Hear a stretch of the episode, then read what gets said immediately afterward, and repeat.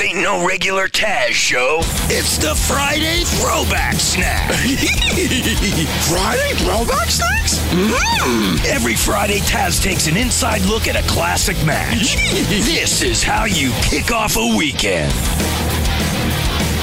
Alrighty, what's going on? What up, everybody? How you guys doing? Uh, welcome to the Taz Show. Throwback Snack Jones, yeah. Rocking and rolling, doing it up. As you guys know, thanks for downloading this episode here. Appreciate it from iTunes or Spotify or TuneIn or at radio.com on the app or on the website or TazShow.com. Much appreciated. Uh, this particular throwback snack, we're going to do this a little bit different than normal. Okay, a little bit different than normal. Want to mix it up a little bit. Um, it's a throwback, that's for sure, and it's a snack. It's a big snack though, because it's uh, it's probably an o- uh, over an hour worth of content as far as a podcast. Um, and what I'm talking about is uh, I, I, is lately, like with Paul Heyman, for example, as the advocate for Brock Lesnar and how great of a job he's been doing for so long with Brock as his advocate, or as we would call a manager, which Paul doesn't like the manager word. Um, I've said that before out here, and Paul said it himself to other people. Um, but um, I, you know, I get what he's doing. But uh, but anyway, um, I, I, just figured like, you know what? Um, let's pull out a throwback. Let's pull out. Uh, a little HPM. Let's pull out a little fancy draft edition. Let's pull out an HPM fantasy edition Number three, I think this was top 10 managers of all time. Yo, that's a throwback. That's a throwback. And I have not heard this from the last time when we recorded it. I believe it was myself, the KFJ Seth, and my good friend and professor Mike Tenay. I'm 99.999% sure he's in this. I didn't check it. I don't have to check it. If he's not in it, he's not in it. But I think Mike was in this. So, I don't know. I just felt like it's a throwback. Let's get into some little fantasy draft. Let's, you know, a lot of, there was a lot of new fans of the Taz show that maybe never heard the HPM days, the human podcast machine days. So maybe once in a while, and we'll see how much, if you guys like this. I mean, because, you know, the, I love calling the, uh, the doing, the, giving you commentary on, on old classic matches or even instant classics. And I'll keep doing that down the road for sure. I'm not like abandoning that, but I wanted to try this because it, you know, it, there's, I don't know how to word this. I mean, I think there's, there's also less work involved here with this for you guys. It should be an easy listen for you guys. So if you have to sit and watch a match to get the best experience of me doing a throwback snack, that could be a little clunky and you know some of you guys might not have the WWE Network, and uh, you know so then maybe I'll try my best, like I said, to grab stuff on YouTube, but that doesn't always work out. So it's like it, sometimes it goes back to WWE Network, like I'll, I'll find a match there better that I like to call. So um, I figured let let's let's maybe let some of the uh, the fans that maybe never heard of even podcast machine, or maybe they're new to the Taz show, like I said, there's been a lot of years and a lot of episodes here. And now, for some of you cats that been with me for the whole while, um, I appreciate that and I love you. You know that. And maybe some of you guys like, oh, snap. We got a little HPM, old school classic. I'll listen to this again. You know, I mean, because, hey, some people like watching reruns. Look at Seinfeld. Holy shnikes. I watch Seinfeld still. And that show is older than dirt. You kidding me? I mean, I'm not comparing my content to Seinfeld's content. I mean, he's the king. I get it. But I'm not too shabby with some of these uh, HPMs. There's some pretty, pretty good stuff right there. So if you notice what I just did right there. But yeah, so I, so I don't know. We, we had a meeting, a couple of meetings, several meetings, about 10 meetings, maybe 15. We had six people, then it grew to nine, to 10, and 15. Pimento showed up. He yelled at everyone. I want to. I'm not going to HPM. HPM is the best. I love that shit. You know, so you know, that's what we're gonna do. And like I said, Paul Heyman's making a lot of noise as a manager. I do think and hope that one day soon, managers make a return to the business. I think there's a good chance it could happen. Uh, you see the great stuff that uh, that we got going on NXT. That uh, you know we got the what's her name, Zelina Vega. The stuff she's doing with my man uh, Cien Almas you know, the great stuff that she's doing. I mean, uh, who am I missing? I think I'm missing somebody else. Oh well, Paige, cause she, but she can't work anymore. But she's kind of in a, a, weird role like that too. I mean, uh, that maybe will turn into. I just think there's a place for this, especially like with Ronda Rousey. You could see someone end up managing her. You know, some people think, oh, Paul Heyman would be great to do that. Eh, maybe. I mean, in my talks with Paul offline, I know and, Brock, they just you know love working together and they keep it exclusive, and that's what where it's smart. And Vince uh, does that, and Paul's very lucky he allows that they allow him to do that just he's exclusive to Paul uh, to Brock. It's uh, it's a package. So um, you know, I, I, I think that's great. I did, and and Paul's lucky for that. That's that's good stuff. Uh, so, uh, but anyway, um, you know, I, think this particular podcast, this HPM Fantasy Draft Edition. I want to say la la la la la la. I'm trying to think how long it is. It's definitely over an hour. So you're, getting a good amount of content here. You entitled son of a bitches. But anyway, um, I hope you guys like it. I mean, for those that are new to it, I think you're going to really dig it. And uh, and and feel free to get get a hold of me on uh, on the Twitter. Tell me what you guys think. Uh, I, I try to check as many as I can on those messages, as you guys know. Sometimes I, I just can't get on there, or I'm just too busy, or I just need to take a break from social media doing my other show with uh, Mark Malusis, Taz and the Moose, along on CBS Sports Radio and Sirius uh, XM, along with doing the Taz show. So, uh, along with trying to have a life, you know, so I'm doing a lot of work. Um, so sometimes I might disappear on, on social media or I might miss a message. Don't get offended. Most of you guys are real cool. So, but yeah, I, I hopefully you guys like this. Uh, like I said, some of you original HPM fans uh, and people have been me forever. I hope you liked it. It's a rerun for you. And for some of you newer cats, uh, this is like, oh, this is pretty cool. Let me check this out. Uh, but first and foremost, uh, before I go to break and we get into and then, and then let you guys hear this HPM, let me uh, let you guys know that support for the Taz Show comes directly from our friends at Rocket Mortgage by Quicken Loans. See, this company decided to ask why. Why can't the mortgage experience be better for everyone? And why can technology help us all move into our home of our dreams faster and easier? Why do mortgage mortgages require paperwork? Well, see, Quicken Loans answers all of this stuff, and they handle it for you with Rocket Mortgage. Rocket Mortgage, as you guys know, gives you the confidence that you need when it comes to buying your home or refinancing your existing home loan. And Rocket Mortgage, guys, it is simple. If you're new to it, I'm telling you right now, it's the bomb. It's simple.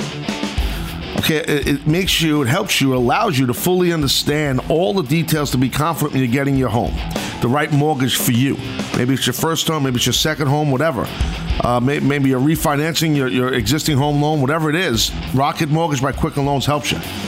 Rocket Mortgage by Quicken Loans. Apply simply, understand fully, mortgage confidently. To get started, please go to rocketmortgage.com slash Taz. That's rocketmortgage.com slash T-A-Z. Equal housing lender, licensed in all 50 states.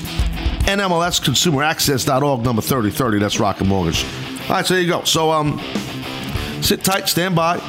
Human Podcast Machine throwback. Definitely throwback. Fantasy Draft Edition. Top 10 managers of all times. All right, guys, go to break, come right back, and you guys will get it. Hope you guys like it. Have a good one, guys. Talk to you.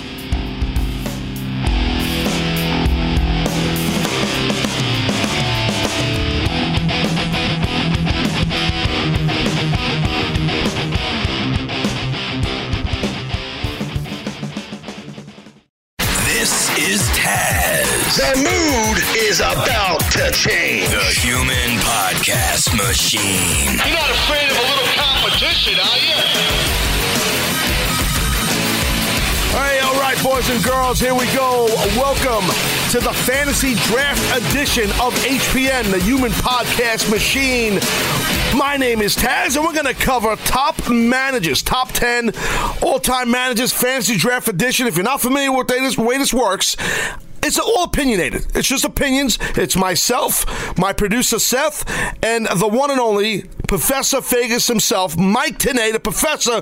Hello, Mike. How are you, bro? Oh, just, just great. Like 4 a.m. here in Las Vegas. Ah. if you still haven't figured out this time difference thing, Taz, you're killing me, would you? What's going listen, on? Listen, dude. Look, man. Don't you realize that you people live in the West Coast, the mecca of the United States is the Northeast? Have you not you figured that out? Much, you see how much we care in Las Vegas. You know, in Vegas at the casinos, no clocks. Do you ever notice that? There's a matter of fact, there's. I'll let Professor Vegas drop a little knowledge on you here.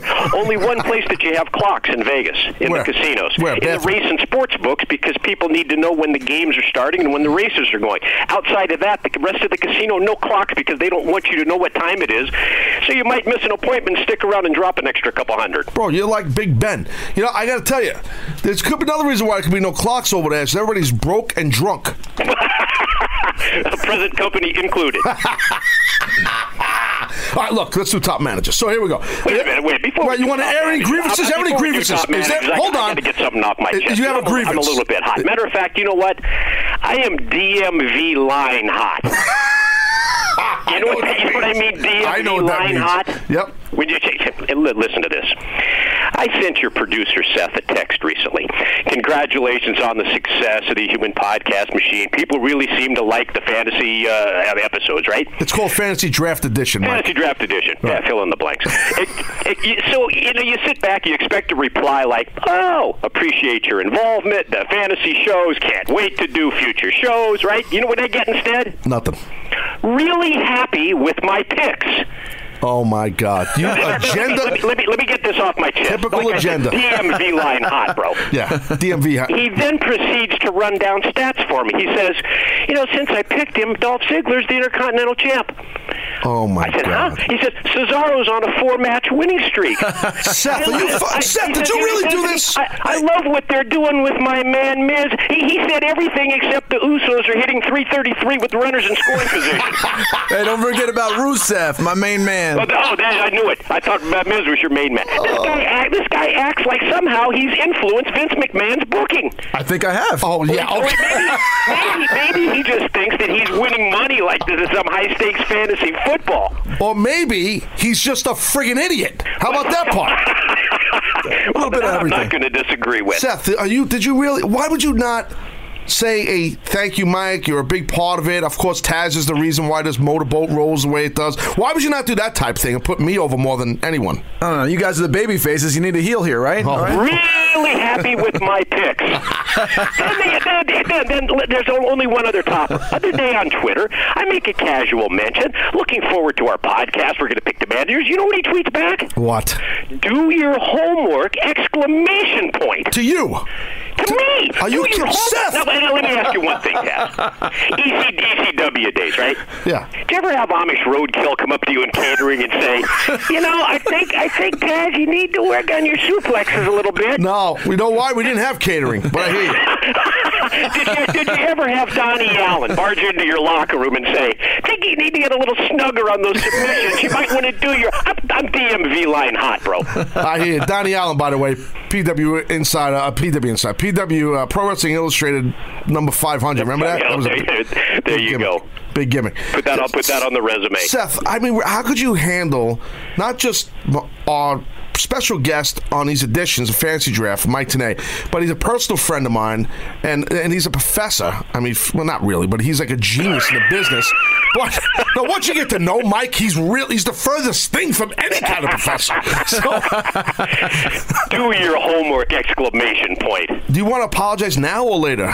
Um, I don't want to apologize. I want him to be prepared. I want I want Oh the my show to be the best. Oh my Oh, boy. I love Professor Vegas. It was all it was out of love. Oh Come on. Oh God. I love you, Professor. You're on your own, kid. Hot. On your own. DMV line hot. Just remember that. DMV, Department of Motor Vehicles. Here we go. Let's go to the don't know. managers. Oh, you ready, Mike? And you, know, I'd, I'd like to kick the managers off if I could, because I kind of have a Well, well, wild first card. of all, I did listen, 10. Mike. I, I got a problem with you now. Okay, so being being that we're all airing grievances here, this is like a Seinfeld episode.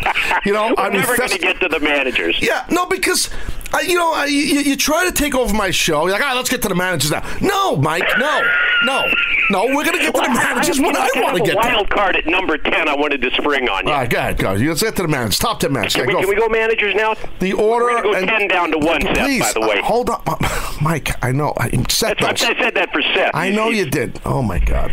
All right, Mike.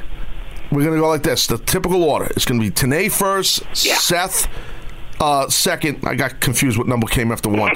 Seth. You're in the cleanup spot at 3. I got yeah, it. I'm Right, free. Yeah. Now, and the Sure. thing for those out there, fans or anybody listening, when you're gonna tweet at any of us and rip us for these picks. Or the order of them.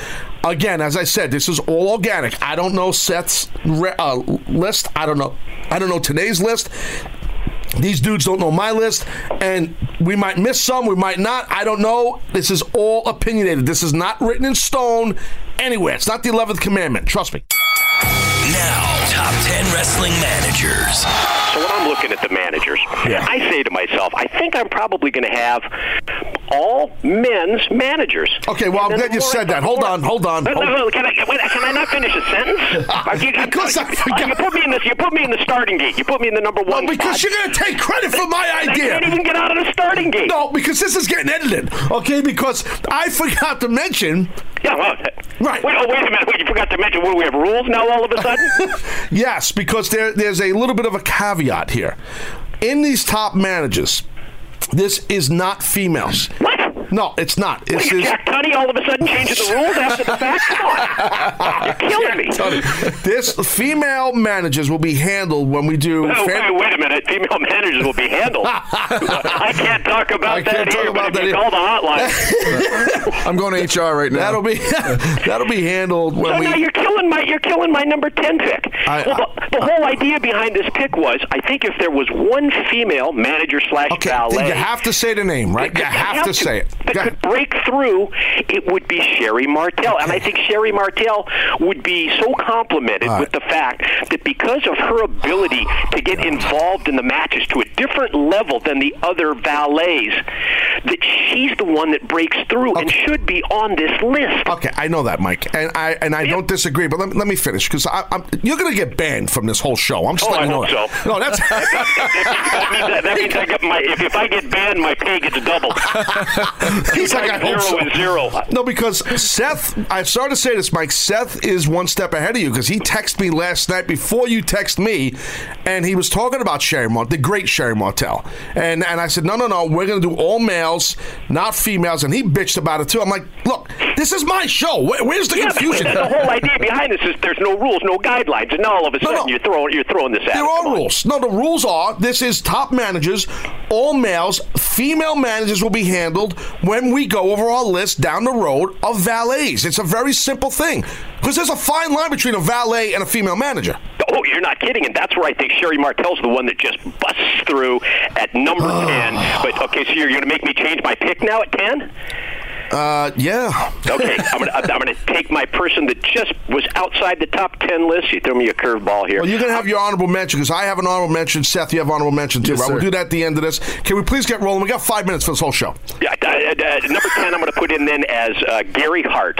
Very, very interesting Nice. manager. Sort of started off as a Bobby Heenan copy. Playboy Gary Hart really evolved with that character once he uh, had the ability to be involved. I think with the booking, uh, some in Florida with Dusty and. Texas as well with World Class. So I'm going to put Gary Hart in the number ten slot, but with an asterisk and a caveat that I wanted to have Sherri Martel in there, but we'll address that at another time. Go on. Wow, wow, wow, wow. Constant Wow. pride. Yeah, well, uh, Gary Hart, big respect. I mean, he was kind of a weird kind of guy, bald headed guy with the mustache. You know, it made his fame in Texas for the most part, right, Mike? And world class. And um, I have him on my honorable mention list. Uh, but Gary Hart, uh, Seth, you probably have no Gary Hart, well, I don't believe was in the WWE ever, so you probably don't know him, Seth. Uh, gue- guess what, uh, podcast machine? He's on my list. We haven't- Whoa! Back up. you, you know, hey, hey, here's the. Th- I'll get into that later. All right, so Seth, what's your number ten uh, top ten managers? Uh, top 10 managers. Number 10, I am going with Precious Paul Ellering. Wow. He, Okay. you know, it's amazing that you know he, he fit in with the Road Warriors, and he was a mouthpiece, even though they didn't need a mouthpiece necessarily. But he he filled that role, and he did it so well. And he just I don't know, he just fits so well with those guys, Well- and it, he, he was with them for a very long time. I agree. And we'll get into Paul Ellering. He's on my list also. I'm assuming he's on today's list also. I don't think you're doing him a good service at 10, in my opinion. Okay? So I don't like your pick at 10 there. That's He- fine. He deserves to be higher. All right. So here's my. you like that, Mike? I'm telling the guy what to pick. Did, have you, did we have your number 10 yet? Wait, my, I just changed. My Ellering is now number seven. How about the one list we did and I forgot to give a number two? yes, I did, Mike. I forgot to give a number two. and I got heat for it. You should. You're the producer.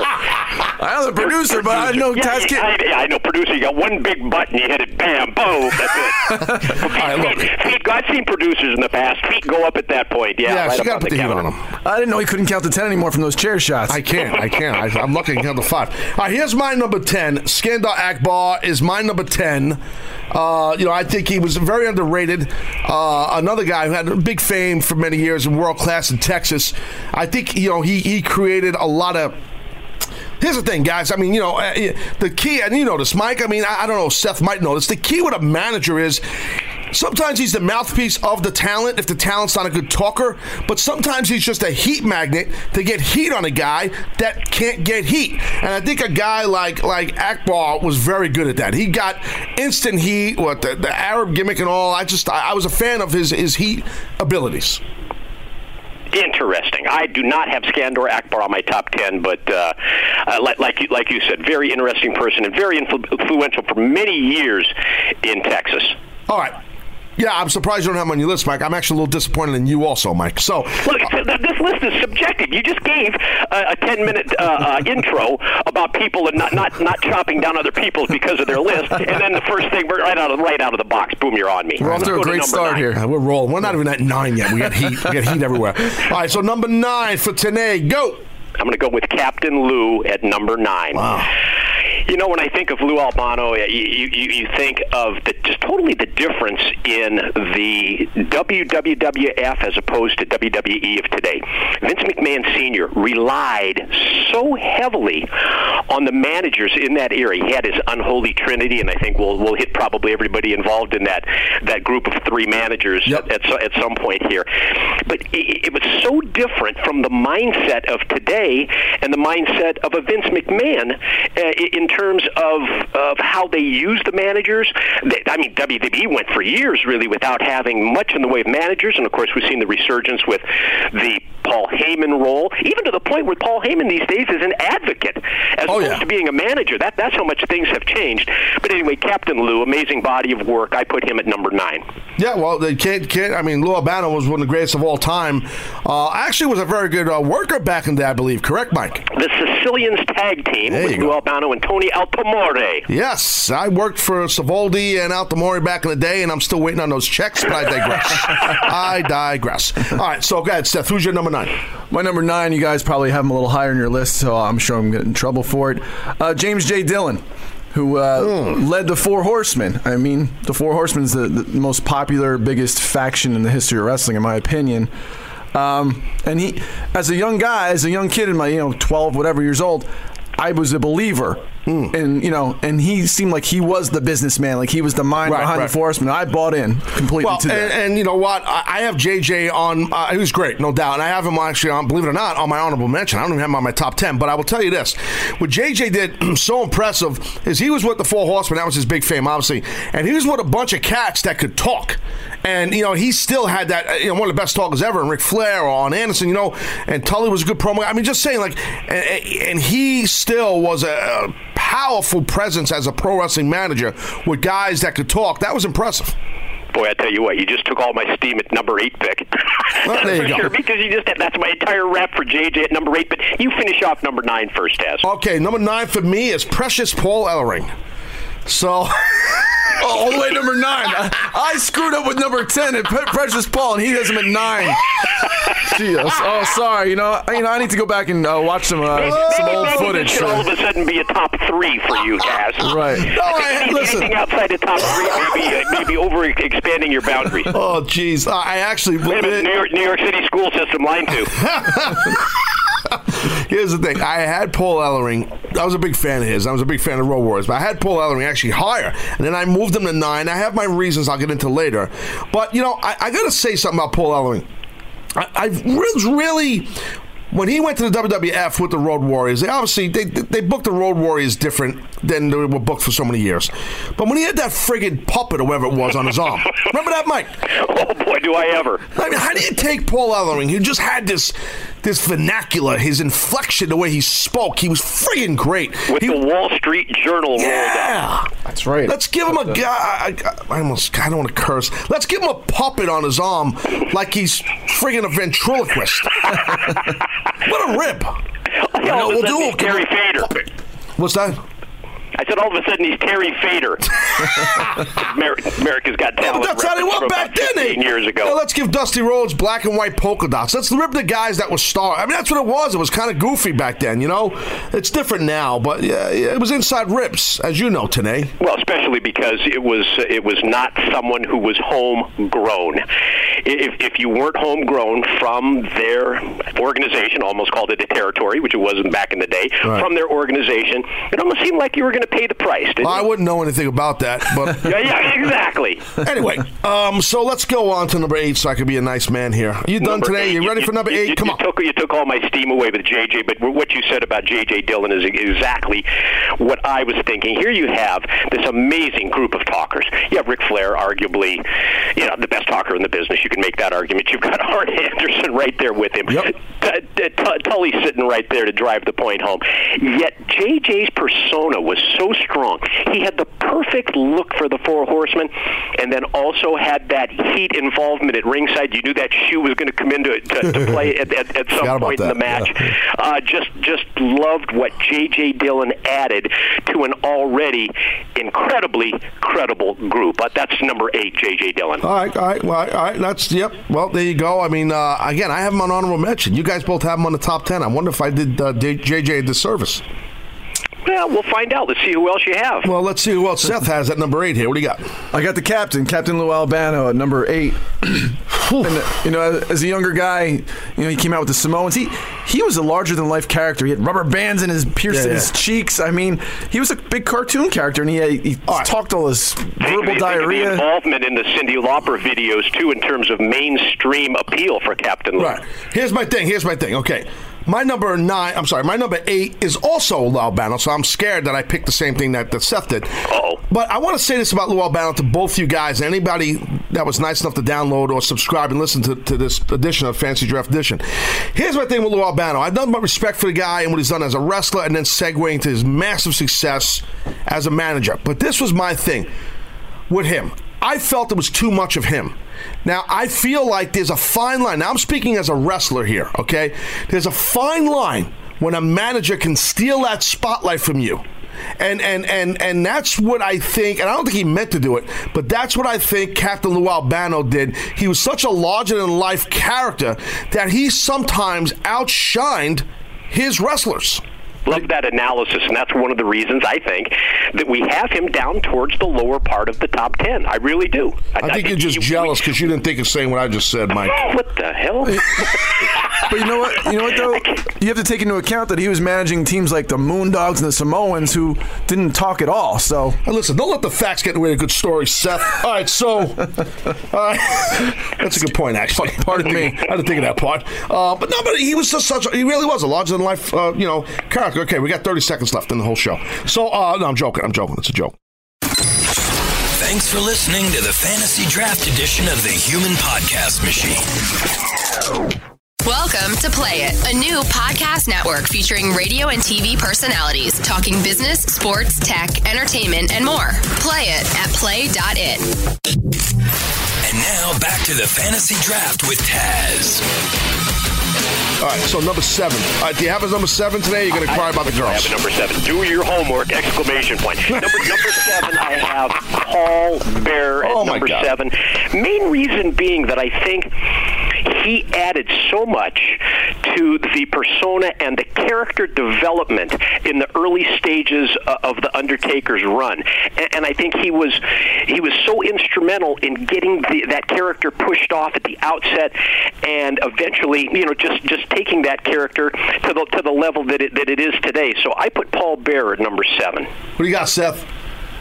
I was just surprised. Well, I'll get back to it with uh, Paul Bearer, but at number seven, I have Gary Hart, who uh, Tenay mentioned earlier. And the, the thing that stuck out with me with Gary Hart, I remember him managing the Great Kabuki, and he really was serious and he was scary. He I was mean, scary. He was, had like yeah. a dark, what I was sinister look, Yeah, yeah, yeah. and very believable. And, and you know, I've, I've learned a little bit more about him in recent years. And he, he wrote a book before he died, and I heard the book is really good. It's very hard to find. So if anybody has a book out there, I got to tell you, Seth, I'm very impressed because I, you know, Mike, I give behind the scenes, I give Seth a hard time about that he's just basically a WWE fan and knows nothing else. I assume that his total fandom was via you know uh, WWE and Google, like you know, so he just knows from Google. But he actually seems like he knows all of these bullshit. One or the other. I don't Well, know. I, I think what's happening here is because of- the, the involvement of you and I in, the, in these uh, geez. fantasy podcasts. He's sort of thinking outside the box. I think what's happening here is That's we're Mike. rubbing off on him. That's, that's, Mike. the way I would That's that right there, folks, was the real Mike tonight. He see that was see they should have been big baby face. all, all play-by-play guys are Oh baby yeah, faces. You he know that. just that was Mike today. That's all I want to say. Uh, for the record, I read every wrestling magazine for 10 plus years. I watched every wrestling I could find Southwest Championship, World Class, Florida Championship on the Spanish Channel. Give me a break, Well, look, when we do a podcast about Seth, then we'll get into that. Then Until you, get the, then you get the big ratings. Yeah, by the way, we won't hold our breath for that one. yeah, that's that's not coming anytime Well, soon. Gary Hart was a very believable, scary guy. All right, well, I agree with you on that. I definitely, that's what I was saying earlier. And I, I have in my number seven, I, I have Paul Bearer also today, like you. And I, I you know, uh, again, this is a guy that, you know, got his big fame with obviously The Undertaker. So, um, uh, box office drawing duo was Undertaker and Paul Bearer. I don't think Paul Bearer got enough of the credit, you know, um, for that big push and success that Taker had uh, all those years. You know what I mean? Beautifully said. Like I like I talked about, just got that character rolling, and uh, amazing too the fact that that Bill Moody, Paul Bearer, was actually in the funeral home business. Yes, that's right. I forgot to say that. So talk about that natural How weird. transition to your character. Yeah. Yeah. Can we talk about number six? Uh, yeah, all right, go ahead. Hollywood fashion plate. The classy one himself. I've got Freddie Blassie Wow. at, at, at, number I'm six. surprised you don't have him higher. I just want to say that because I know your respect towards towards Blassie, but go ahead, continue. Well, you know, I do have the respect to Blassie. He was one of those guys that I grew up with in, in Southern California, and just a lar- you talk about larger than life. That Oh, was yeah. Freddie Blassie. But I think his his ability as a wrestler, ne- never one of those guys bell to bell that's going to impress you with his his mat technique, but his ability bell to bell to be able to draw heat and draw fans, unparalleled uh, for 20, 30 years in Southern California. As a as a manager, I, I always thought that that he was great on the microphone, great with the stick.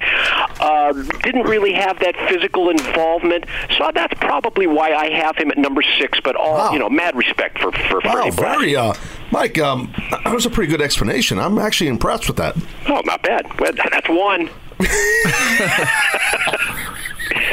mark that. Now, please, Seth, please mark that on the tape. No, that would mean Seth would have to write something, and that's a struggle for him. Yeah. He's already hit the button. Feed her up on the I know. Let's The go. guy's the worst note taker ever. I'm mad at both of you right now, just to tell you. And you know what? I don't care. I don't care, but you're going to care when I tell you. What? I had number six, also have Paul Bearer, but I cannot believe, especially today, you guys did not mention his former character, Percy Pringle, at all. Hmm. This Well, guy. you know, we can't say everything. It's, it's, this is only a one-hour podcast. Come on. okay, nice backpedal today. Well, go ahead, talk about Pringle. That's a good point. It's a Yeah, good I mean, point. this guy- Mike won't put you over, but I will. He had a completely different look and a completely different character from Paul Bearer, and he had a lot of success as a Percy Pringle, I believe, in Florida and world class.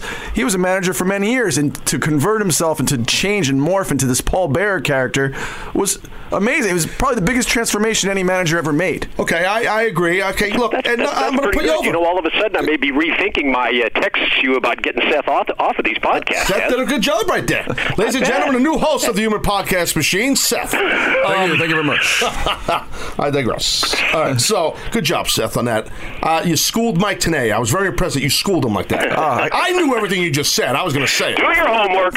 Thank you and good night. yeah, quit while you're ahead. All right, so uh, we moving on to number eight or no? Number six, Six for you, buddy. I need a roadmap. Uh, number six, I am going to go with the mouth of the South, Jimmy Hart.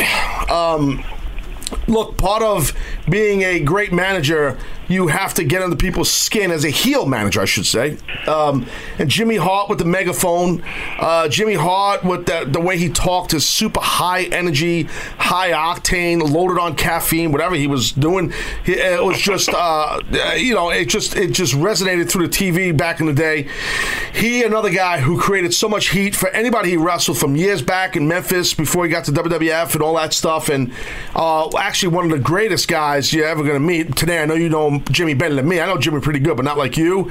Maybe you could talk a little bit about Jimmy, but uh, one of the nicest guys you ever met in your entire life. But just a, a, great mouthpiece. I tell you what, natural transition because I have Jimmy Hart at number five, so Perfect. this works out pretty well. Hey, baby, hey, baby. we're, talking, we're talking the mouth of the South, Jimmy Hart. You, you talked about the energy this guy has in terms of on camera.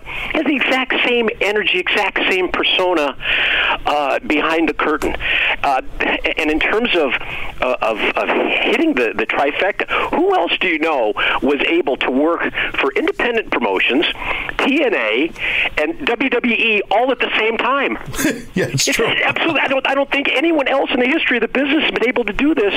It just shows you the respect that people have behind the scenes for someone like the mouth of the South, Jimmy Hart. I put him at number five. Yeah, he always had that positive energy backstage, kind of like me, that positive energy. oh, that matter of fact, has a ball of positive energy. I just said it many times. All right, You guys look alike too. I tried. Uh, who goes? Seth, you go at uh, number five. You guys are really busting my chops. That's all right. All right, Taz is gonna be really pissed now because Taz had Jimmy Hart number six and uh, Professor had him at number five, and now I have Jimmy Hart number five. Three in a row, Jimmy Hart. And I guess I can add one thing that you guys didn't mention that he's also a very talented uh, musician and songwriter. Great, and and think think about all the ring entrance music that uh, Jimmy Hart provided for wrestlers through the years. That's a great point. Boy, Seth is amazing me today. And he Yeah, had it's amazing what Google can do. Oh, Google my ass. I know. All, I, I have a, I'm, I'm very knowledgeable in the music business. He was part of the Gentrys, and they had a, they had a big hit Keep back on in the dancing, day. baby. Look, That's right. Keep on dancing. Dude, it's all. I don't listen, dude. I'm looking you in your eye like a man. Okay, Yep.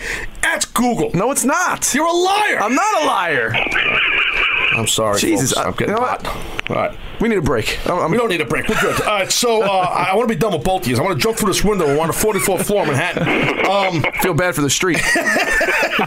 nice. All right, where are we? We're at five. I'm up, right? Yeah. Yep. I think I'm gonna. I think I'm gonna pop somebody on here. You guys might not have. Tenay might have him. The Grand Wizard. I tell you what, I, he's my next pick, but you start first, and then I'll follow up. Do you have the Grand Wizard on there? Wow, I'm not surprised actually. I shouldn't be surprised, but yeah, I have the Grand Wizard on there. I think that you know younger fans aren't familiar with him. Uh, that's why when I looked at Seth said the Grand Wizard, it was almost like crickets. yeah, because I don't know about Superstar Billy Graham, The Sheik. I don't know about those guys. Wow. Oh man, bro, I gotta tell you, Mike, uh, he's, I'm doing a job here with this guy. I love it. He's good. He's, He's good. good. He's good. I'm impressed. I'm flattered. I'm proud of the guy. Everything. Stan the Man Stasiak. Come on. All day. Dude, he's not looking at paperwork. He's just coming off the top of his head. Yeah. Come on. Love it, love it, and I, and I also have him in number four, uh, Ernie Roth. Yep. Uh, whether you call him Abdullah Farouk, which was his managing name uh, for the Sheik, primarily in Los Angeles, He Detroit, got you there. Toronto. Tenay got you that there. Look at Seth. He's like, oh, really? And then, uh, and then, of course, he was the Grand Wizard for Vince McMahon Sr. for years. He also, I believe, uh, is credited as being the primary inspiration for Paul Heyman.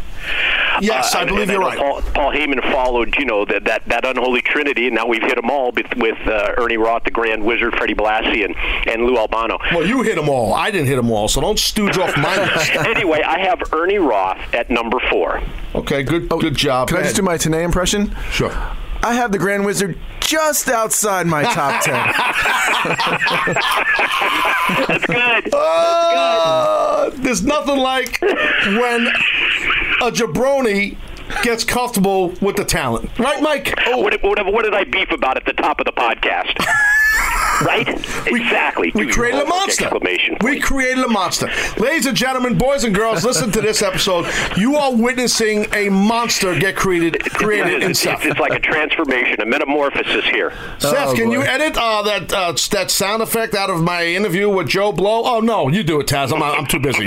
Okay, that's what's coming up for my future. I'll have my people call your Yeah, people. exactly. Hey, the Human Podcast Machine will be right back. Welcome to Play It, a new podcast network featuring radio and TV personalities talking business, sports, tech, entertainment, and more. Play it at play.it. And now back to the fantasy draft with Taz. Um, My number four. Yeah, go, go. Thanks. Yes, I'm, I'm, I finally get to say somebody before any of you guys say someone. Uh, Jim Cornette. is my Damn, that's my number four. God, you got me. It's, it's, it's, you know, it's a slim pickings with the managers. It's not like wrestlers. We're just Yeah. hundreds and hundreds and hundreds. Uh, you're right about Yeah. that. It kind of is slim pickings a little bit. Uh, uh, yeah, well, we talk about corny a little bit. I mean, God, you got your, your Yeah. floor's yours. Go ahead. Yeah, Jim Cornette. I mean, everybody hated him. He, he was so annoying. He was that kid in school who's just that you wanted to, to Yeah. slam him against the locker and slap around. He's, he got under your skin. He had the loaded tennis racket. Yeah, yeah. And, the, and he managed one of the best tag teams of all time. Midnights, man. Midnight Express, no doubt about it. I mean, look, Jim Cornette. I always looked at Jim Cornette as, and it depends where you want to go with it, the Southern version of Paul Heyman. So they, they came up as managers in the same era, and they both had great success. They both were great on the mic, great personalities, both controversial people outside of the business too. Uh, they have so much in common, and I don't think they were exactly buddies. So, uh, but uh, you know, uh, the Northeast version, uh, the Yankee version is Paul Heyman, and Jim Cornette is the Southern version. But Cornette, I too have at number four. Was always a big fan of him. His performance, I thought he was great. I mean, you could even argue. I would say that the, the top four or five guys can even be in, in number one out of all these guys are number two. Wouldn't you think, Mike? I, I think that's really well put, and, and both in terms of what you talked about, Heyman and Cornette, and that's going to transition to my number three, which is Paul Heyman. I think both Heyman and Cornette started off as wrestling fans who then were able to get into the wrestling business sort of on the periphery uh, with uh, their their uh, photo- you know photographic work, with writing for the magazines and the like, which allowed them sort of to get their foot in the door. And Paul Heyman, while I have him at number three, I think what you were just saying, Paul Heyman could be number one, and I wouldn't argue in the least if you have Paul Heyman at number one, especially when you take into account Paul Heyman over the course of the past year or two with Brock Lesnar and oh, the God, amount today's of doing the whole. He's doing the whole show. He's doing the Oh, whole of, show. The amount of TV oh, landscape and the amount of TV time that Paul Heyman has been able to provide. Great, it, great, great promos on Monday Night Raws in the past year or two. Just amazing. Paul Heyman for me at number three. Okay. All right. So now he knows. See, here's the way this works, Seth.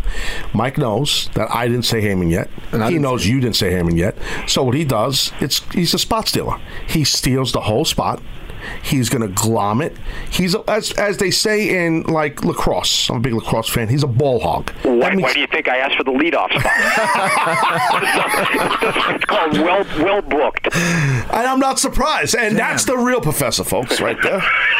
Yep. Well, go ahead, Seth. Who's your? I hope it's not Paul Heyman because he basically he just just took the whole wad. So No, and um, God rest his soul. He'd be he'd be mad at you if he was here. Is uh, classy Freddie Blassie at number three. It's like, Nice. number six. Are you crazy today? What's wrong with you? You pencil neck geek. You pencil neck geek. Just for the fact that he came up with pencil neck geek Oh, to me is, is enough for him to be in top I three. agree. I agree. No one got more heat from the fans and insulted the fans. Well, we got a couple other guys come up, but no one Yeah. no one quite insulted the fans like Freddie Blassie He's a legend. Great. Yeah. It's just amazing. Love Um, the guy. And, and a little side note: one of the best autobiographies I've ever read. I have not read it. I, I'm mad. I, I want to read. I'm gonna read it. You read it, Mike? His autobiography. I, oh, of course. I'm sure know, you did. it- Yeah, it- yeah. It's one of those things that, uh, as, as I as I read that that uh, the Freddie Blassie book, I remembered so many of the matches, the incidents, the things that happened uh, in Southern California through the years. So it is a great read. Go right ahead, Taz. Oh, Okay. thanks, Mike. And for, for older, you, for newer fans, you want to know what life was like as a pro wrestler when people thought it was real. L- read his book and see what happened to him. All the, the people, uh, fans attacking him through the Through, years. through acid uh, on him. Oh, yeah. Uh, ma- ma- many, many things through the years like that. Yeah. It's called Heat, real heat, and and uh, I had people try to attack me. Towards, I think I was one of the one of the rare generations was mine. Like after some ECW shows, I had people trying to attack me, not just because they didn't like my match, um, but like in a, par- and that was the promoter. That was in the parking lot. No, That's all right. Bill Alfonso had your back. It's all right. a guy that no, no, no one's mentioned yet. Um, I'm guessing we're going to get there with you and Bill Alfonso, though, right? We- we- did you- did you- anyway, what was your pick? um, my number, uh, what number are you on? Three. Oh, Jesus. My number three is Paul Heyman. Also, I, I would, I you know, so basically everything Mike Tenay said, ditto. Basically, I mean, you know, Tenay said it best about Paul. I mean, it's, it's his staying power, being that he's still not just around, but he's a massive part of of WWE programming. I mean, I, I- in regards to an on-air character, a massive, massive part. Uh, that guy could manage a broomstick and get it over. Um, he managed me, so that's one thing I could say. Uh, the three guys here doing this, I, I was managed by one of these guys. Um, so he managed me uh, in, during the Eastern Championship Wrestling days, and I learned so much. I learned how to speak on the microphone as a performer from Paul Heyman. Wow. That's where I learned, I- I literally learned. On I did not want to talk, and he said, "No, you you need to be have a, a full service ability. You can't just be one dimensional." You know, and he. I did not want to talk, and he forced me to learn, and and it literally put the microphone in my face in some little adult dancing establishment in Pennsylvania where we were doing a show at in front of about five people called Pulsations. That was the name of the place. Um, You I- know what? I see a future Taz Tales coming right there. I- yeah, yeah, that's a good point. Look, it's Maybe just tease it at this point. I I don't give Yeah, away too yeah, much. yeah. That's- So anyway, that's, that's, uh, a Taz Tales right yeah, there. that, that's it. That's it. Obviously, Mike, they're a big fan of HPM.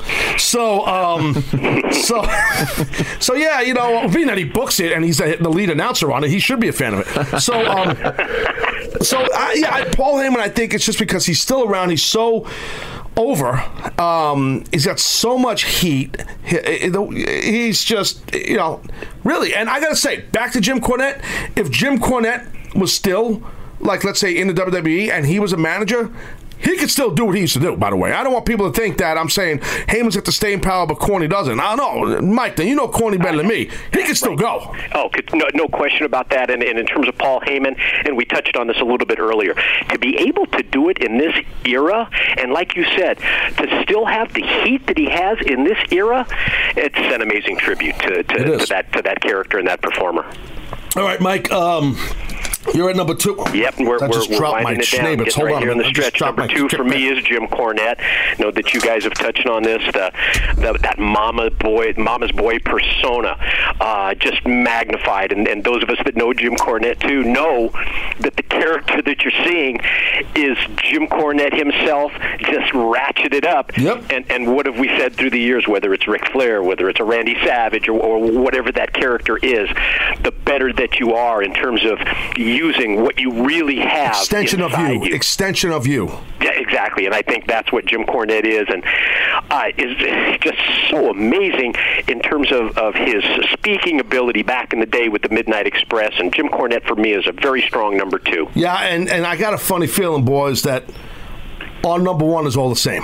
So, and and and I, actually, Seth, when we do that, and again, guys, listen to this, guys and gals. You know, look. I, I know there's a lot of the same names on here, just in different, and it's just it, and it's not a coincidence. We didn't look at each other's notes, and we never do, like I said, when we do these shows. So the, there's a reason why we're all saying the same names because these, there wasn't like I think Seth, you said earlier, like the wrestlers where there's a, a whole bunch of guys you could name. You know, it's just like uh, It's a smaller pool. I'm more interested now to hear our honorable mention list. To be honest with you, Good, I like that. yeah. So so who goes number two? Seth, you're up. Yeah. Um, I was going back and forth between number one and number two, and I ended up uh, probably going the same way you guys did, and I went number two, Paul Heyman. I think one of the things we could say that you guys didn't say is he's probably doing his best work now as a manager advocate. Uh, I don't know about that. That's- I, I, I think you could maybe. You're talking about just in terms of his on-screen Yes, character. Well, just like well, the, well, the, the prom- promos he's doing are just the best promos in the company right now. yeah. And uh, I one want of a flag. I want to discuss this. All right, go ahead. Don't just move on because you All right. don't see that, Seth. It's not Don't- my show. It's, It's not not, your show. show, and you don't know as much as me. Okay, so that's humble. So look, man, when Paul Heyman was managing the Dangerous Alliance. And guys like, ah, jeez, I mean, Steve Austin and Rick Rude and Mike help me. Larry names. Larry Zbyszko. I mean, some some of the greatest talkers ever, right? He's managing these cats. Paul was man, he had insane heat, different era. So for you guys to both say, and I'm Mike, I'm lumping you in with Seth because you kind of agreed with Seth. For you guys to say that Heyman's doing his, I think his work he's doing now is amazing. I don't know, man. He's done some great work as Paul E. Dangerously back in the day. I mean, a different era. I don't know if I'd say which was better. I don't think you could just say he's, he's better now. I, I don't think so. Maybe maybe because there are no other managers, that's why it seems like it's magnified. You know, Well, there's no, well, it was what's his name? Uh, Dutch Mantell was doing the gimmick there. He's not with WWE, right? Is he doing that anymore? I don't see him. I haven't seen him. I, I know that they they had an, they had an angle where he was injured backstage. Uh, so you know, as far as Dutch's involvement right now, I'm not exactly sure. But again, he, uh, while, while Dutch is Zeb Colter and, and you know th- through the years has done a great job there, didn't really it wasn't really put in the, that Paul Heyman position. Yeah. Uh, and and but but that being said, once you're put in that position and the way that you deliver week after week and the extensive promos that he does, I don't know that I would disagree with Seth when Seth says that he may be doing his best work ever. It's it's it's amazing to me every week. So I, you know what, Seth makes a pretty good point. Ah, he doesn't make a good point. My ass. Listen to me. Here's the thing. A couple things. First of all, Seth, I, I have a demand. I know no one here at CBS listens to anything I ask for. I make all these demands, and no one does nothing. Right? So I have a. de- I want a flag. I want a yellow. I don't care if it's a pocket square. I want it to be yellow because when we do these things, I'm going to throw it up in the air. I'm go. throwing the flag. I want Tenay to know that we're throwing the flag. Okay. I also want Tenay flown in here via coach. I want him flown in here We Wouldn't have it any other way. middle seat. Okay, I want him flown in here. I want him live here. Okay, because I want to throw both you guys through a window. Here's the thing: with this whole Paul Heyman's doing better stuff now than ever. Look, man. He is getting now, and I, and I love Paul. I love his character. I'm not knocking Paul. Paul, you know, he's getting so much more of a platform, and and his segments are longer. He did these great things as Paul E. Dangerously in WCW and all that stuff in a short little segment he had, like a quick little bite. You know what I mean? Like, so I think he's getting more opportunity, and he's also older, more wisdom. He's better. He's had a lot more life experience. You know what I mean? I, So think, I think I think you just made our points. no, I'm not. I think but you you guys are just job of explaining why Seth and I think he's doing his best work. Okay, Mike. beautifully I, done. I, no, you're you. you're rude, Mike, and I think people can see that you're angry and rude. And you're jealous. You're jealous of me, Mike. I know you are. You're very jealous. We know this. Oh boy. truth comes out. No, I, I'm not making your point. What I'm saying is, I kind of was making a point, but I'm, I'm, I'm digressing. I No, thanks. No, no, but here's the thing. I'm saying is like, I don't think it's just. the- I hate the throwaway of. He's doing so much better work now. It's such a BS line. Really, I didn't say so much better. I, I said think his it's best. a compliment. you said it's his best. That's even worse. No, I mean, much that was an oxymoron. we got to move on. All right, so who's up? Number two. Who- That's you. I'm going. I'm going with classy Freddie, uh, Freddie Blassie. I mean, I, you know, we've talked about Freddie a lot here, and and I and like I said earlier, I mean, with Mike today, Mike knows. I mean, I know he's got mad respect for Freddie. Mike, bring people inside. Uh, Don't you have something on your phone or you? I remember uh, I'd see it in Tina on your desktop. Yeah, t- tell tell people what that is. With, with Blassie's face. I do. I do. On my telephone, I have Freddie Blassie filing his teeth. Yes, That pops up on my on my, my telephone. So That's it, awesome. that's my little tribute to uh, to Freddie. that's awesome. That's all. That is. cool. I always know. I, whenever I look through your phone, I usually take your phone. I, always always catch you going through my bags. What's the deal with that? Yeah, you- and, and by the way, he's the only guy in the history of the business that goes to a meeting every week and never brings a pen. That's me, by the way. That's B Taz. Yeah, yeah. I don't know. I, I have them, and then I just lose them Yeah, as sure, I'm walking sure. in the meeting. He's always rifling through my bag to get a pen, supposedly. wink, wink, nudge, nudge, cough. Hey, hey, Mike, you must know like a little known fact that uh, uh, Regis Philbin used to fly Blassie in to chase him around the studio when he was a local uh, anchor in, uh, That in all, that all started in Southern California in, Google. in, in the Google. early 1960s. Google. And, and you know I'm going to go off now for 10 minutes, so you know this is this is going to have to be edited out. I'll be right In back. I'm going to get some soup down the block. Hold on. I'll be right back. I'm going to get some soup. Go get a coffee, Taz, and then come back, and we'll, we'll, we'll take. Well, Seth and I'll handle the, the heavy lifting here. In the early 1960s, Regis Philbin had a talk show in San Diego, California, and it was a late night talk show. And and his primary guests, believe it or not, were Freddie Blassie, the Destroyer, Ernie Ladd, who was a San Diego Charger turned uh, professional wrestler, football player turned wrestler. So that relationship between Blassie and Regis Philbin uh, goes, back, you know, went back to the early '60s. You done? Wow, I thought that was pretty good. No, it was good. Is joking. there any chance we can have professor's tales? no, there is not. That, so. that won't happen. No. Um, uh, actually, this is the last time you're doing this because I'm so mad at you, Mike. You have no Oh, idea. perfect. So, so all right. Look. So our number one, we know who our number one is. How, how great is this? That that the number one is going to be shared amongst all three. Yeah. and I, I don't know that any other category that that's going to happen. Well- but of course it's it's it's the. Brain. I gotta say, man, I am shocked that all three of us obviously are picking downtown Bruno as our number one. No, I got Bill Alfonso. Here. Mike, you had a pop on that. downtown Bruno. Some people don't know who downtown Bruno is. I know Seth doesn't. Who is he, Seth? Watch this, Mike. Harvey Wippleman. Damn, I he thought you said that. Oh, did you say it, Mike? Wippleman on my list. It was like an echo in here. Wait, wait. Did Mike just say what? didn't- You heard him? No, I did. I don't Oh, lie. come on. Don't look at me like that. the tape. Where did he- Check the tape. Hold on, Mike. Where? Well, he. Well, Seth runs the tape, so we can't check the tape. Um, Mike, I mean Seth. Where did downtown Bruno manage? Where did he make his fame? Good question. Don't answer, Mike. See that that shows he's a liar. See, here I'm we go. not a liar. I just kn- I knew that he was downtown Bruno. Dude, the guy managed in one place his whole career, right, Mike? One place? One place. Where? WWE. Downtown Bruno. No, he has Harvey Wippleman. He's WWE. Where did downtown Bruno manage? I'm outing you in front of all your fans. Uh, all my fans, all three of them. Uh, on Twitter, I got people. We love Seth. We love he's big baby face now. People hate me on my Twitter. Where? We'll be Where, after Seth? this show. He's turning red, Mike. I don't know. Memphis. Good guess, and you're Got correct. it. You got it. I remember. Throw enough stuff at the wall, something will stick. Look, now, now he goes. I remember. No, you don't remember, you bullshit artist. Oh yeah, came out Memphis. I pulled it out of my ass. Memphis came out of my ass. All right. Anyway, so yeah. So, anyway, how how great is it that Bobby Heenan is in the number one slot? And uh, you know, I was thinking about this story that he told me. At one point, Bobby Heenan was living in Atlanta, Georgia, and he had to fill out some U.S. government paperwork, and under occupation, he had wrestling manager. Now he went up to the woman at the at the government office there, and she said, "Oh, wrestling manager. That's a kind of an interesting occupation that you have. I guess you probably handle bookings for your wrestlers." And he said, "No, no, no." He says, "She said, well, I guess you probably handle your wrestlers' travel. You must handle like that." No, no, no. she says, "Is you pro- you probably then handle their financial planning as a wrestling manager?" And he said, "No." She says, "Well, what qualifications do you have?" And he said, "It's very simple. I trip." I distract and I pass knucks. oh God, that's Bobby. Is, is oh, that him? oh man. Trip, distract, and pass knucks. Oh, you imagine well- the look on this woman's face. Well, it's it's um. This guy is Bobby Heenan. I don't even know what to say. Look, I'm Seth. You might not know this.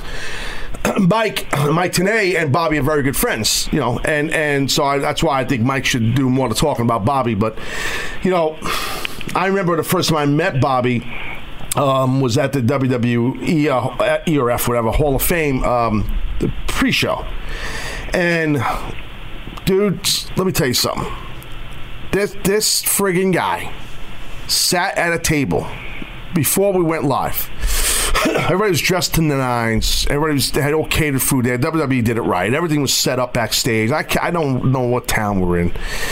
And he had, it had to be the whole locker room was sitting around a table listening to this guy crack jokes, rip people, tell stories. It wasn't a planned thing. Just all of us were just clamoring to hear Bobby talk about anything. The brain was holding court. Oh man, and it was everyone, and it was hysterical. It was entertaining. The guy was just simply amazing. I'll never forget it, man. He would just sit around, and the boys. He was just sitting around, and the boys, everyone was just just clamoring to every word he said. It was great. well, not only my traveling partner for many years in, in WCW, but and Taz, I think you probably can relate to this.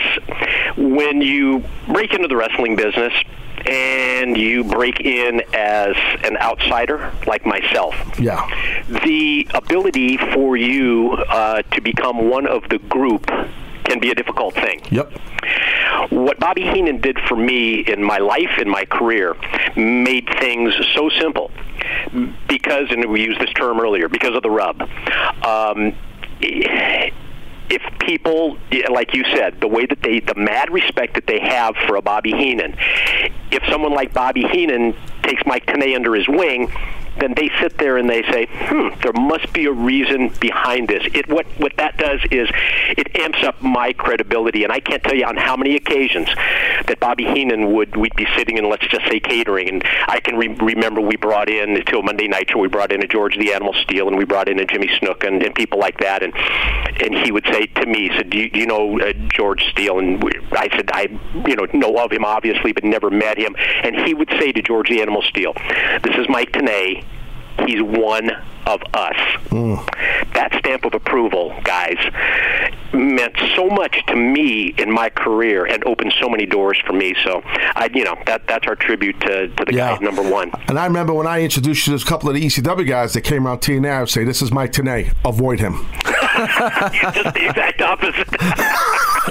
no, that was good stuff. You, uh, Bobby would have popped the he heard me crack a little joke, but but uh, no, he he. Uh, I, I know, I know, uh, Seth. Here's the thing: like all the years, Mike Tenay and I were calling Impact Wrestling together. We uh, most of it was in Orlando, and we had a trailer where we, you know, Mike demanded like his own locker room, so they got him a trailer with air conditioning and refrigeration, and I bought my own air conditioning unit, bought my Yeah. own refrigerator. well, some, one of the two of us did. Yeah, well, somebody did that, and uh, and he demanded that the knockouts dress in the trailer right next to his. It's, True. That's- it's just a now that you whole ego thing, but I digress. So, so what happens is, Mike today, I can't begin yet to tell you, Seth, how many stories I would hear weekly about Bobby Heenan. I don't remember any of them, but they were. I would just, I loved them. I loved hearing them.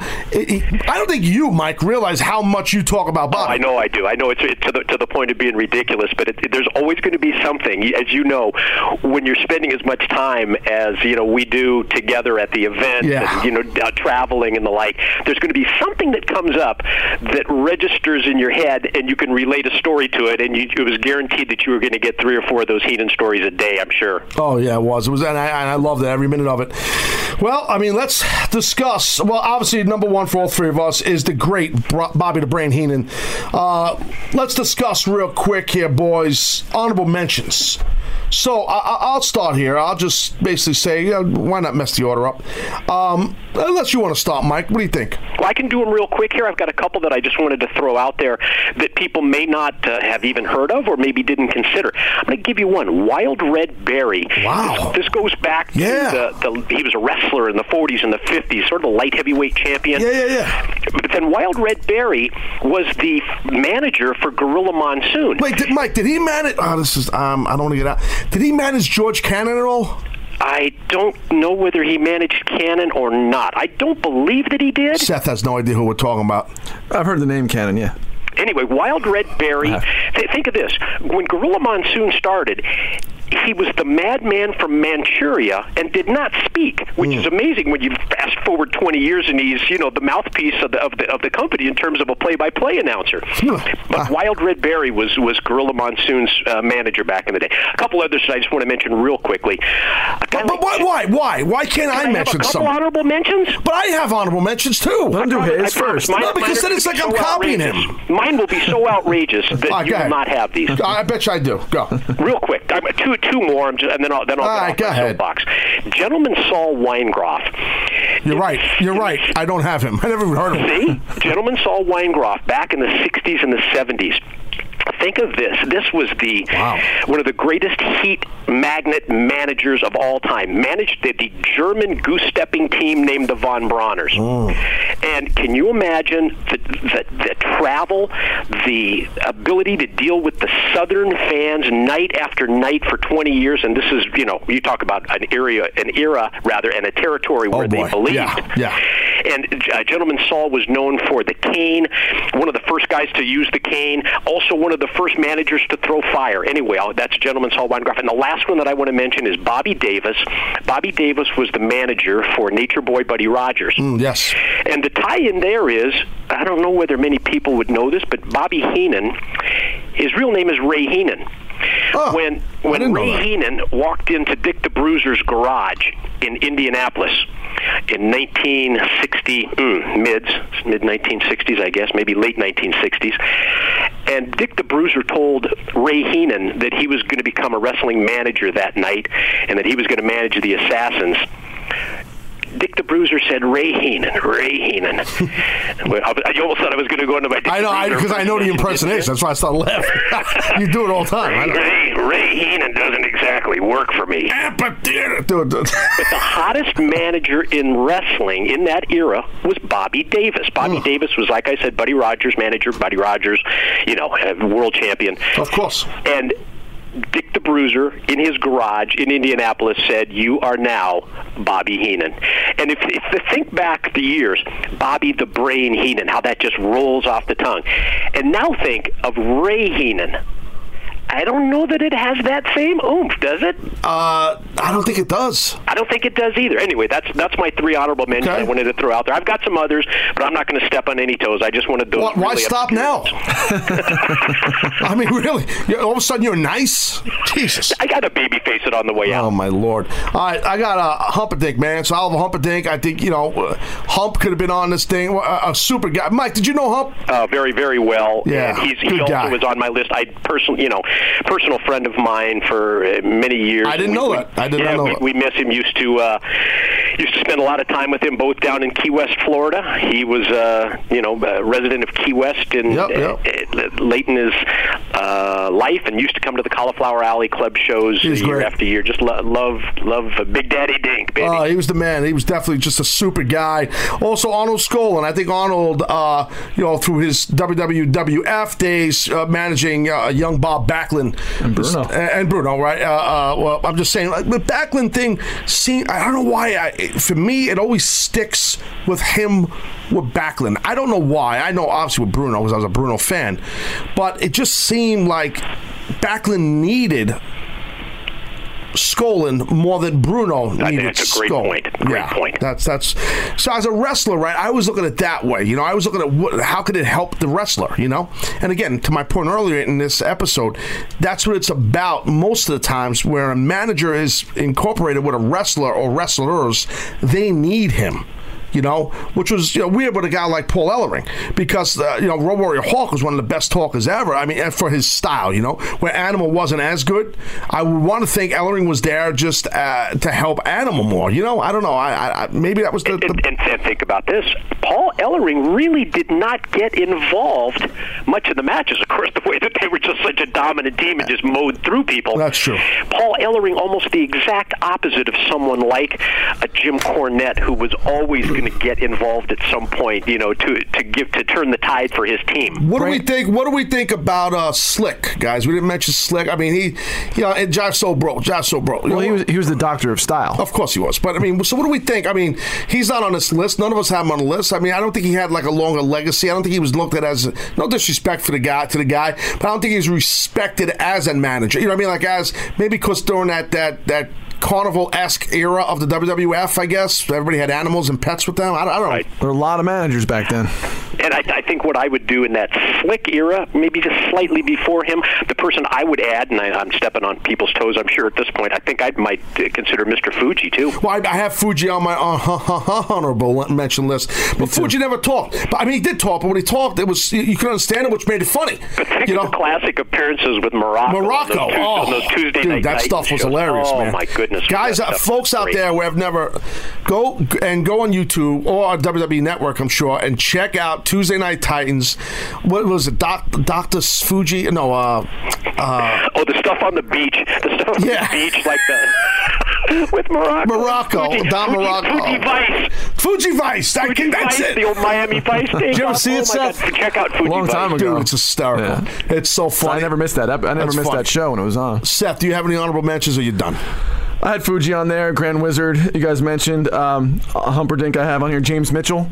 Oh, wow. James Mitchell. Interesting. Yep. Actually, I know you're gonna think I'm joking, but Bill Alfonso used to crack me up, and I was a big ECW fan. And he's my man Taz, we man man. The way he talked and everything, he, he cracked me up, man. Yeah, Fonzie listen, man. Again, a guy who managed me for a long time, and it was a big part of. And I have him last on my honorable mention because I want to talk about it for a second. Fonzie was a big part of me turning heel, and you know uh, his character, and, and Hay- it was Heyman's idea to put him with me, and I love that he was putting him with me because I knew he had heat, you know, and and I needed that. I needed that coming off my neck injury. So, but Fonzie, like I, I, you know, he I used him as a crutch because when I was still learning how to cut promos, Fonzie could jump in and blow that friggin' whistle and go crazy and hook the ropes like he's choking out the ropes as I'm wrestling. Let me tell you guys, you two guys, anybody listen to this, I did not know he was doing any of that stuff he was doing ringside because I was so focused on my match. And I honestly, everybody, I, one of the most popular questions I get asked, uh, still. How did that whistle not drive you crazy while you were wrestling? you never heard it. I never heard it.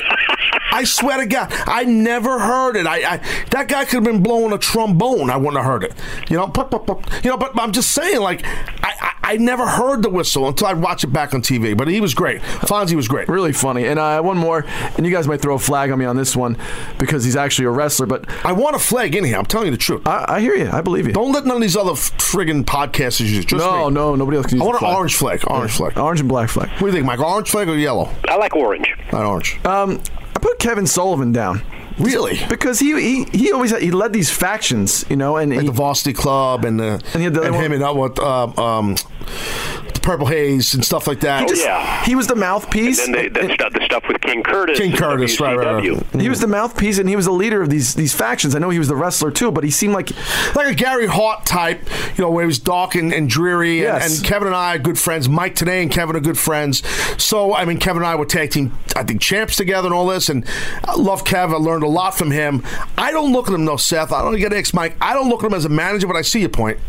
Yeah, I, I think what happens there is your career as a wrestler and as a booker is so strong that it overshadows. I think sometimes, and you know, I guess probably in WCW, uh, it was the Dungeon of Doom was his, That was you know, his biggest managing claim to fame. But I, I think it may be once you're so strong in those other categories, it overshadows you as a manager.